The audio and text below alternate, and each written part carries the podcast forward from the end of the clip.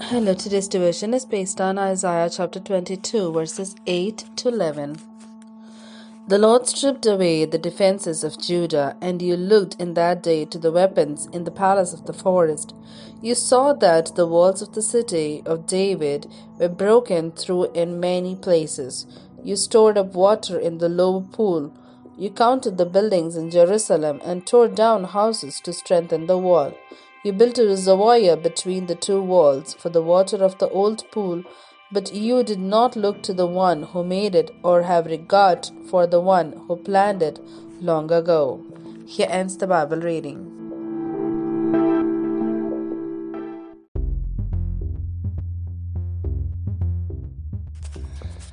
A design deficiency. You did not look to the one who made it or have regard for the one who planned it long ago. There is a natural spring that rises on the east side of the city of Jerusalem. In ancient times, it was the city's only water supply and was located outside the walls. Thus, it was the point of Jerusalem's greatest vulnerability. The exposed spring meant that the city, otherwise impenetrable, would, could be forced to surrender if an attacker were to divert or dam the spring. King Hezekiah addressed this weakness by driving a tunnel through 1,750 feet of solid rock from the spring into the city, where it flowed into the lower pool. But in all of this, Hezekiah did not look to the one who made it or have regard for the one who planned it long ago. Planned what?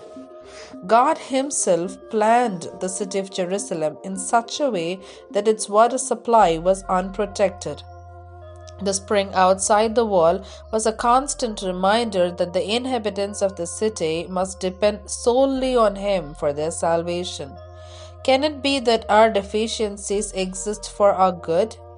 Indeed, the Paul says that Apostle Paul says that he would boast in his limitations because it was through weakness that the power and beauty of Jesus was seen in him. Can we then regard each limitation as a gift that reveals God as our strength? What are our deficiencies? How are they helping you gain trust in God? Let's think about it. God, I'm weak. I pray that others could see that you are my strength. Amen.